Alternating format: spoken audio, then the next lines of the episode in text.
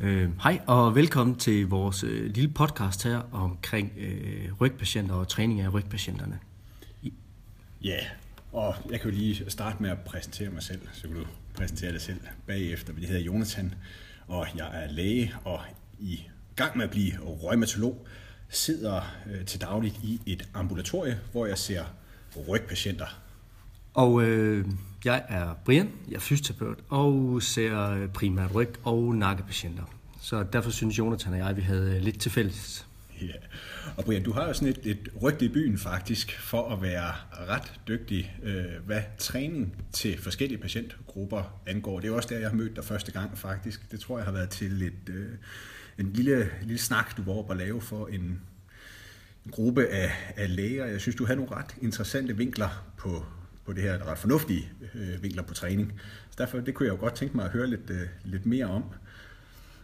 Jamen, øh, så lad os prøve at dele hinandens tanker og mine overvejelser omkring øh, træning af rygpatient. Øh, jeg tror i grunden ikke, jeg skiller sådan så meget mellem, hvad det, hvad det er for en, øh, for en rygpatient. Så et eller andet sted er jeg måske sådan lidt, øh, lidt lavpraktisk i, i mange øjne, når det kommer til, til træning af rygpatienten. Øh, jeg tror, det der er det afgørende for, øh, for den intervention øh, og det forhold, jeg har til min rygpatient, det er i bund og grund deres mål. Ja. Hvad er det, de gerne vil have, have ud af fysioterapien? Og så kan det være, øh, at de vil gerne tilbage til at dyrke øh, sport på elite-niveau, eller det kan være herr Hansen, der bare gerne vil være smertefri igen, så han kan holde til at sidde i sin, sin lastbil øh, 8 timer om dagen, eller, eller lege med sine børnebørn. Så du sætter simpelthen nogle, nogle praktiske mål, kan man sige, øh, eller nogle meget patientcentrerede mål, som du så arbejder videre fra? Ja, det, det, øh, det, det synes jeg faktisk, det har jeg sådan lidt lært med årene, at det er ret afgørende, at det er, at det er noget, jeg har lavet i samarbejde med patienten, og at vi har så konkrete mål som muligt. Yeah. Så det bliver så nemt at forholde sig til. Øh, frem for den der håben, hver gang patienten går ind ad døren, åh, kan vide, om de nu er værre eller bedre i dag. Så den der med, at vi er rimelig afstemte, når vi går fra hinanden første eller anden gang, er, er ret væsentligt, fordi så ved vi også, hvad vi kan forvente af hinanden. Yeah. Øhm, så det, det har jeg fundet ud af, det fungerer for mig og de patienter, jeg arbejder med.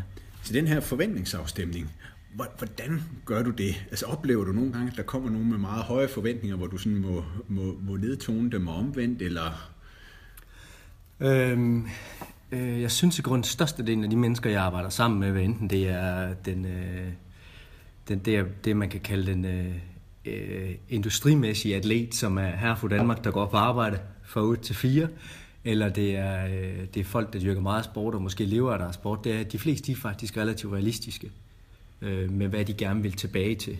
Øh, der, hvor jeg synes, jeg kommer til kort, det er, øh, det er når vi havner på, at, der ikke, at det ikke er muligt for os i fællesskab at fastsætte et eller andet mål. Et eller andet specifikt mål, som at jeg vil gerne være bedre til at passe mit arbejde, eller jeg vil gerne øh, kunne løfte så meget, eller sprinte så langt, eller sprinte så hurtigt. Men der, hvor det bliver mere diffust, eller der, hvor det bliver meget kosmetisk, Øh, jeg, jeg er træt af, at, øh, at jeg har asymmetri i, fra højre til venstre side af min øh, latissimus dorsi. Når folk de slynger sådan noget ud, så, øh, så, så har jeg allerede lidt på fornemmelsen, at det her det kunne godt blive sådan en opgave, hvor, hvor jeg må melde kort og sige, så ligger det nok lidt over mit niveau. Okay, for det er jo også, jeg kan høre, det er en, en helt anden patientpopulation end, end dem, jeg har med at gøre til dagligt. Vi kunne bruge sådan noget som for eksempel en, en spinal stenose øh, patient eller noget så det kunne være en, en ældre dame, der kommer ind med, med tegn til en, en spinal stenose, og øh, hvordan vil du sådan, rent praktisk, hvordan vil du gribe det an så? Jamen, øh, jeg tænker, jeg følger det, som, som et eller andet sted er lagt op til, at de fleste skal gøre, når de sidder en, ser en spinal patient, det er, at vi udelukker røde flag. Øh, vi forsøger at øh, afdække, om der skulle være nogle, øh, nogle psykosociale komorbiditeter i det her, fordi det betyder noget dårligt for prognosen. Øh, Øhm, og øh, derefter så, så lavede det, vi kender som en, som en fysioterapeutisk undersøgelse, hvor vi har en anamnese, hvor vi prøver lidt at, at finde ud af, hvad er det, der rører sig i den her patient. Og så sidder jeg også og lytter meget efter den mekaniske komponent i det her. Altså, hvad er det for nogle funktioner, der er, der er aggraverende for deres symptomer, og hvad er det for nogle øh, situationer og funktioner, der reducerer deres symptomer, som jo et eller andet sted er med til at lede mig hen til, kunne det være den her spinalstenose, som du nævner lige før. Øh, så arbejder jeg på den måde, at jeg leder, øh, jeg bruger øh, gentagende testbevægelser eller statiske stillinger, som de fleste kender fra det, der hedder mekanisk diagnostik og terapi, eller McKenzie-metoden. Øh, og så baseret på den symptomrespons, der er, det, er jo- det er jo det, der gør, at patienten så havner måske i en spinal kasse, hvis man kan sige det sådan. Okay. Og der er jo mange, når de hører altså træninger, og nu snakker vi jo om en, en ældre patient og så videre, og så tænker jeg, jamen, jamen det kan vi jo ikke, det kan vi jo ikke sætte ældre patienter til, altså træning, det er jo uha, uha. Og, og hvad, kunne det, altså, hvad kunne det være for noget træning? Jamen, den, den øh, spinalstenose-patienten vil jo mange gange være den patient, som responderer rigtig godt på fleksioner. Mm. Øh, og så må man jo forsøge, hvis, det, er jo, det er jo ofte nemmest ved de patienter, som siger, hov, når du sætter mig til det der, Brian, så oplever jeg, at jeg får det bedre. Øh, så er det jo nemt at komme igennem med sin intervention. Så, så spinalstenose-patienten, der oplever jeg, at det handler meget om, at de selv finder ud af, hvordan de kan bruge for eksempel øh, det at sidde ned, eller det at lave øh, fleksioner i liggende, eller siddende, eller stående for den sags skyld, som reducerende for deres symptomer. Og hvordan får du det her, kan man sige, patient empowerment element ind? Øh, jamen jeg, jeg, det, det falder så tilbage til de mål der, er det, er det mine tanker i hvert fald, at, at så længe patienten selv har været med til at målsætte, så er de som regel meget øh, kompliante omkring det, de skal lave. Og hvis de så samtidig har en forståelse for, hvorfor det er, de laver det. Og det er det, der er så lækkert ved fysisk aktivitet, det er, når patienten så kan mærke, at det gør en forskel. Så, er det, så, så giver det meget mere mening, hvorimod de der patienter, som siger, jeg har prøvet at lave øvelser, Brian, jeg ved ikke, hvorfor jeg laver øvelsen, og jeg kan ikke mærke en forskel ved det. Altså, hvis jeg spiste en pille tre måneder i træk, og den ingen effekt havde på mine symptomer, og jeg ikke havde fået at vide, at vi skulle gå seks måneder, eller at jeg bare slet ikke havde fået at vide, hvorfor jeg skulle lave øvelsen, så var jeg da også stoppet. Hvad med sådan noget som, som smerte? Øh, nu tænker jeg også, eller jeg kunne forestille mig i hvert fald, at nogle af de her patienter, når de kommer i gang med at træne, altså, at- så kan de godt risikere måske at få, få mere ondt dagen efter. Hvordan håndterer du det? Øhm, der forsøger jeg at, at, øh, at snakke med de her mennesker om, at smerte ikke nødvendigvis er, øh, eller det ikke nødvendigvis er ens betydende med vævsskade i hvert fald. Og så er jeg interesseret i at høre øh, deres overvejelser, deres tanker om, hvad de tænker omkring det her ondt. Øh, fordi at jeg, øh, hvis jeg skal forsøge at sætte en eller anden intervention i gang og give dem en forståelse for smerter, så har jeg brug for at vide, hvad deres perspektiv er på det. Øh, og ved de fleste, der er det, øh, der er det sådan relativt øh, overkommeligt. Det er ikke, fordi jeg skal få det hele til at lyde super nemt, fordi jeg har også meget komplicerede patienter nogle gange, hvor jeg fejler, eller hvor patienten og jeg fejler sammen. Men den her med at have en forståelse for, at øh, for eksempel hvis, hvis jeg har det sådan her mandag aften, hvis jeg så har det på samme måde tirsdag aften, så har jeg højst sandsynligt ikke gjort for meget af en ting, når jeg har været i gang med mine øvelser. Der er jo også studier, der viser, at øh, hvis man for eksempel øh, har smerte under sin, øh, sin, hvad hedder det, sin, sin øvelser eller sin træning eller sådan noget, at så er det ikke nødvendigvis øh, forbundet med, at øh, de mennesker de får det dårligere, men mange gange er det rent faktisk forbundet med, at de mennesker højst sandsynligt kan flytte sig mere i en positiv retning. Sætter nogle grænser for, hvor, hvor ondt de må have det øh, dagen efter, for eksempel? Øh, ja, men vi prøver at arbejde, øh, nogle de hader den her NAS-skala øh, fra 0 til 10, eller 0 til 11, undskyld. Øhm, nej, 0 til 10, så 0 det til bliver 10, en, så det bliver en 11-punkt skala, det er jo det, jeg forsøger, at sige. Øh, så derfor er det sådan, øh, øh, forsøger vi alligevel et eller andet sted at sige, hvad er så acceptabelt for dig? Øh, men, men hvis vi forholder os til en AS-skala, eller en VAS for den her skyld, så sådan nogenlunde op midt i. En 4-6 ser ud til sådan mange gange at være ok for mange mennesker, så længe de igen dagen efter ikke havde det dårligere, end, end de havde den foregående dag. Måske også er trygge ved det, ja. Ja, det, det afhænger jo lige præcis det, du siger. Den her tryghed i at sige, jamen, jeg befinder mig i grunden okay med smerten, for nu har jeg fået en forståelse for, hvad den måske er udtryk for, mere end det, jeg havde før, hvor jeg var bange for den, og derfor dyrkede jeg heller ingenting. Jeg lavede ingen bevægelse, fordi jeg forbandt det et eller andet sted med noget, som gjorde mig værre. Jeg ved ikke, om du kender øh, nogle af de her patienter, der kan have det her altså chronic widespread pain, så simpelthen øh, meget, meget smerte, som, som kommer øh, ja, hos en kroniker. Og altså, de kan jo reagere meget kraftigt på, på træning. Har du haft nogen af, af, af den slags patienter? Øh, Jeg, jeg har haft patienter, hvor det, hvor det har været øh, meget, meget øh, svært at finde det niveau, de skulle startes ud på rent træningsmæssigt.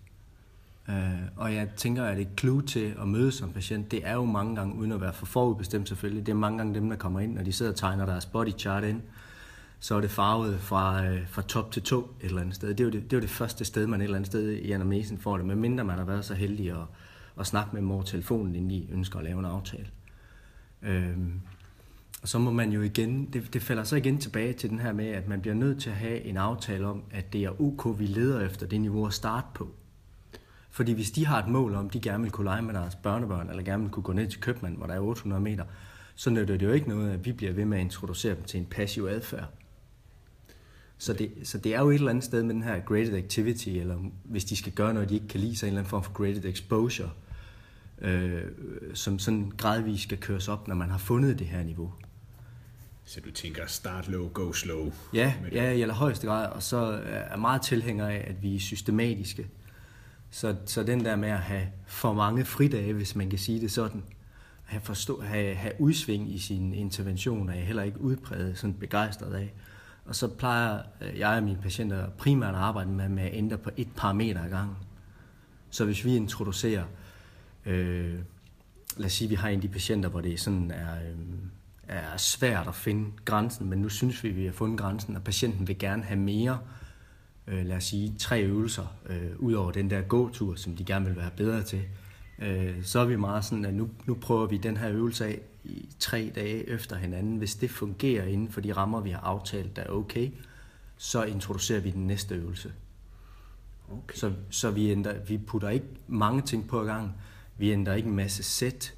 Øh, vi arbejder os ikke hurtigt op i, øh, i øh, hvad hedder det, hvor mange repetitioner de kan tage, eller hvor tungt de skal træne, eller repetitioner øh, i den dur der.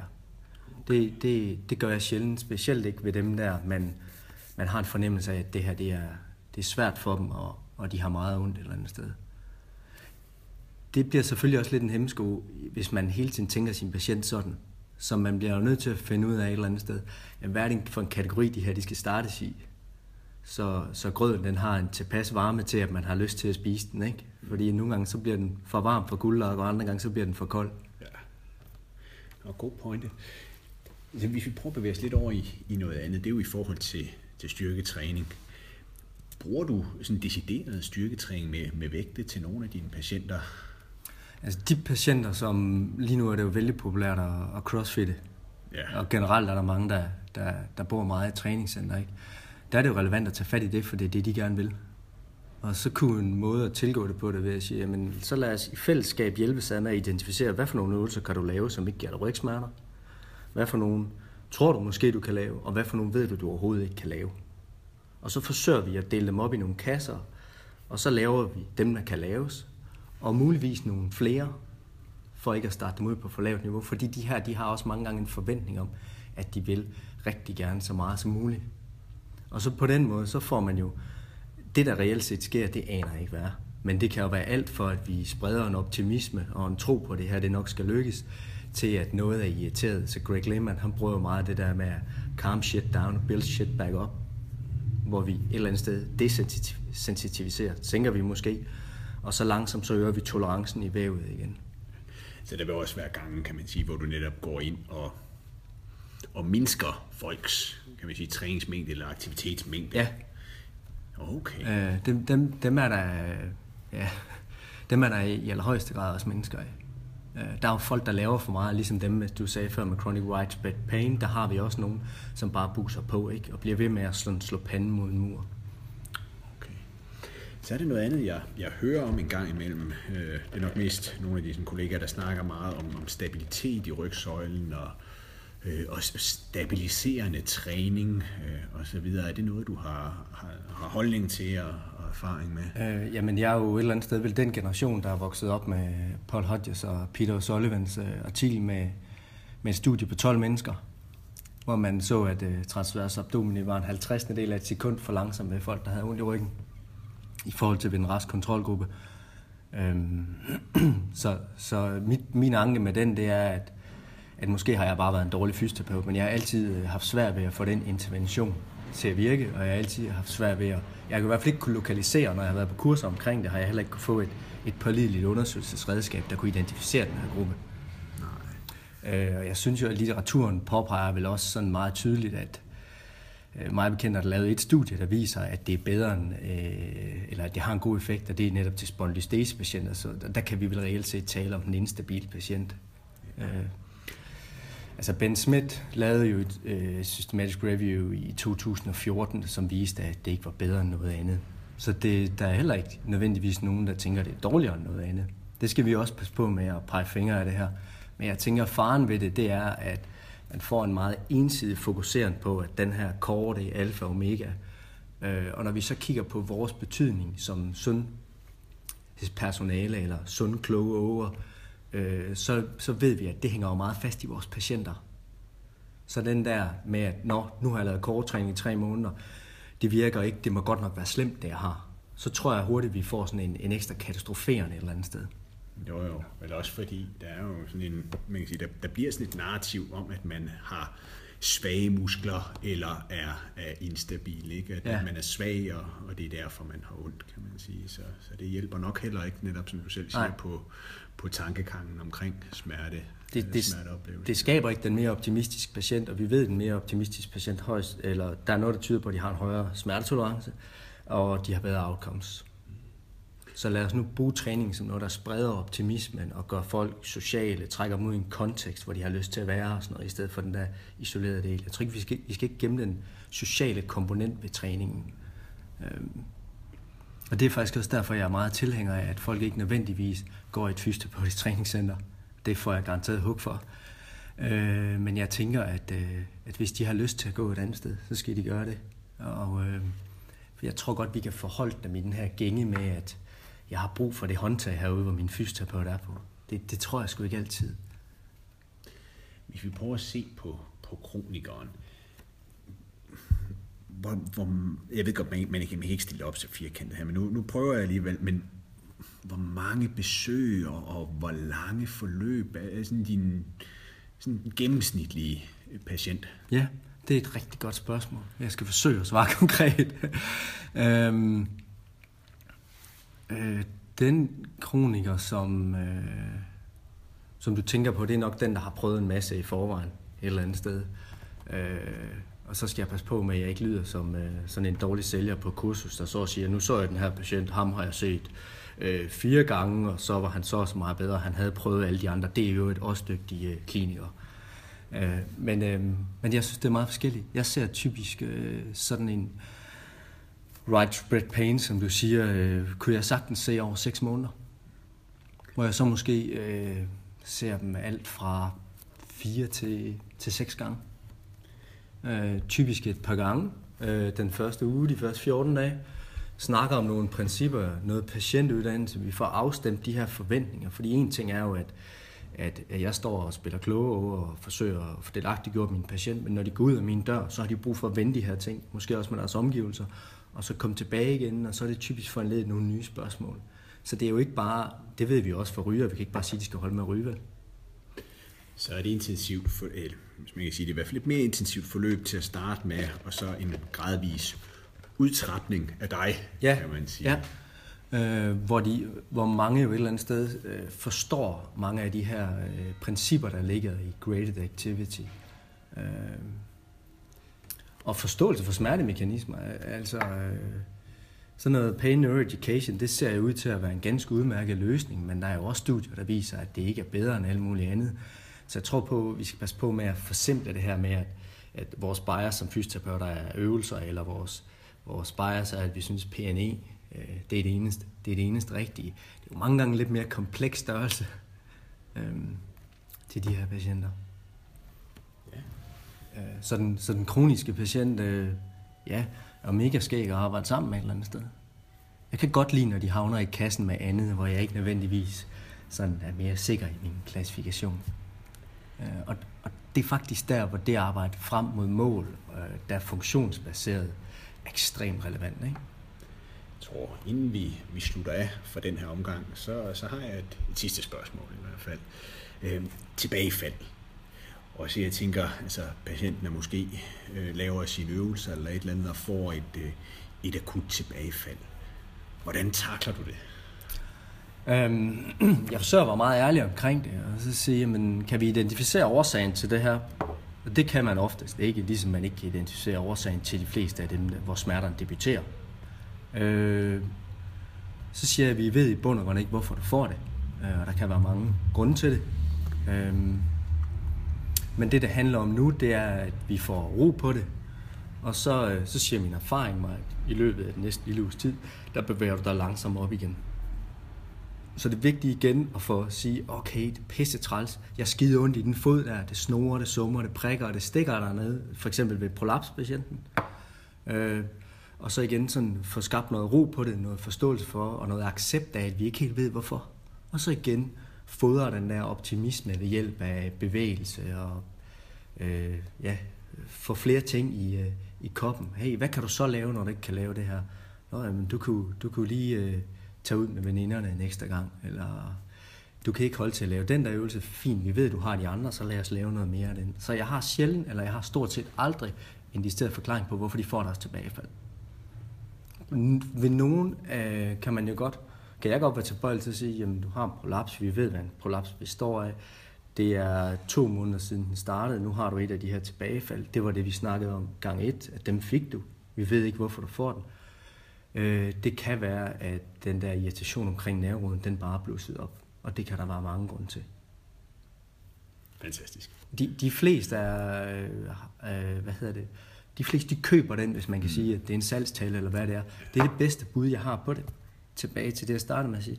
Jeg er relativt lavpraktisk, og jeg kan godt lide at være ærlig. Det tror jeg også, vores patienter har brug for, når det gælder det her i hvert fald. Så. Det tror jeg også, men der er patienten, der søger den mere komplekse løsning. Jeg tror, vi stopper her, men det var dejligt øh, at høre øh, altså dit syn på, på træningen, men også, øh, jeg kan i hvert fald mærke din, din entusiasme for det område her, og det tænker jeg jo også, at, at dine patienter kan, når de kommer i kløerne på dig. Så, så tak for den her gang, Brian. Jamen, øh, det er mig, der takker, og øh, håber, I, øh, I nød vores lille sludder, og ellers så, øh, så giv lyd, hvis der er noget, I ønsker, vi skulle tage op, for eksempel.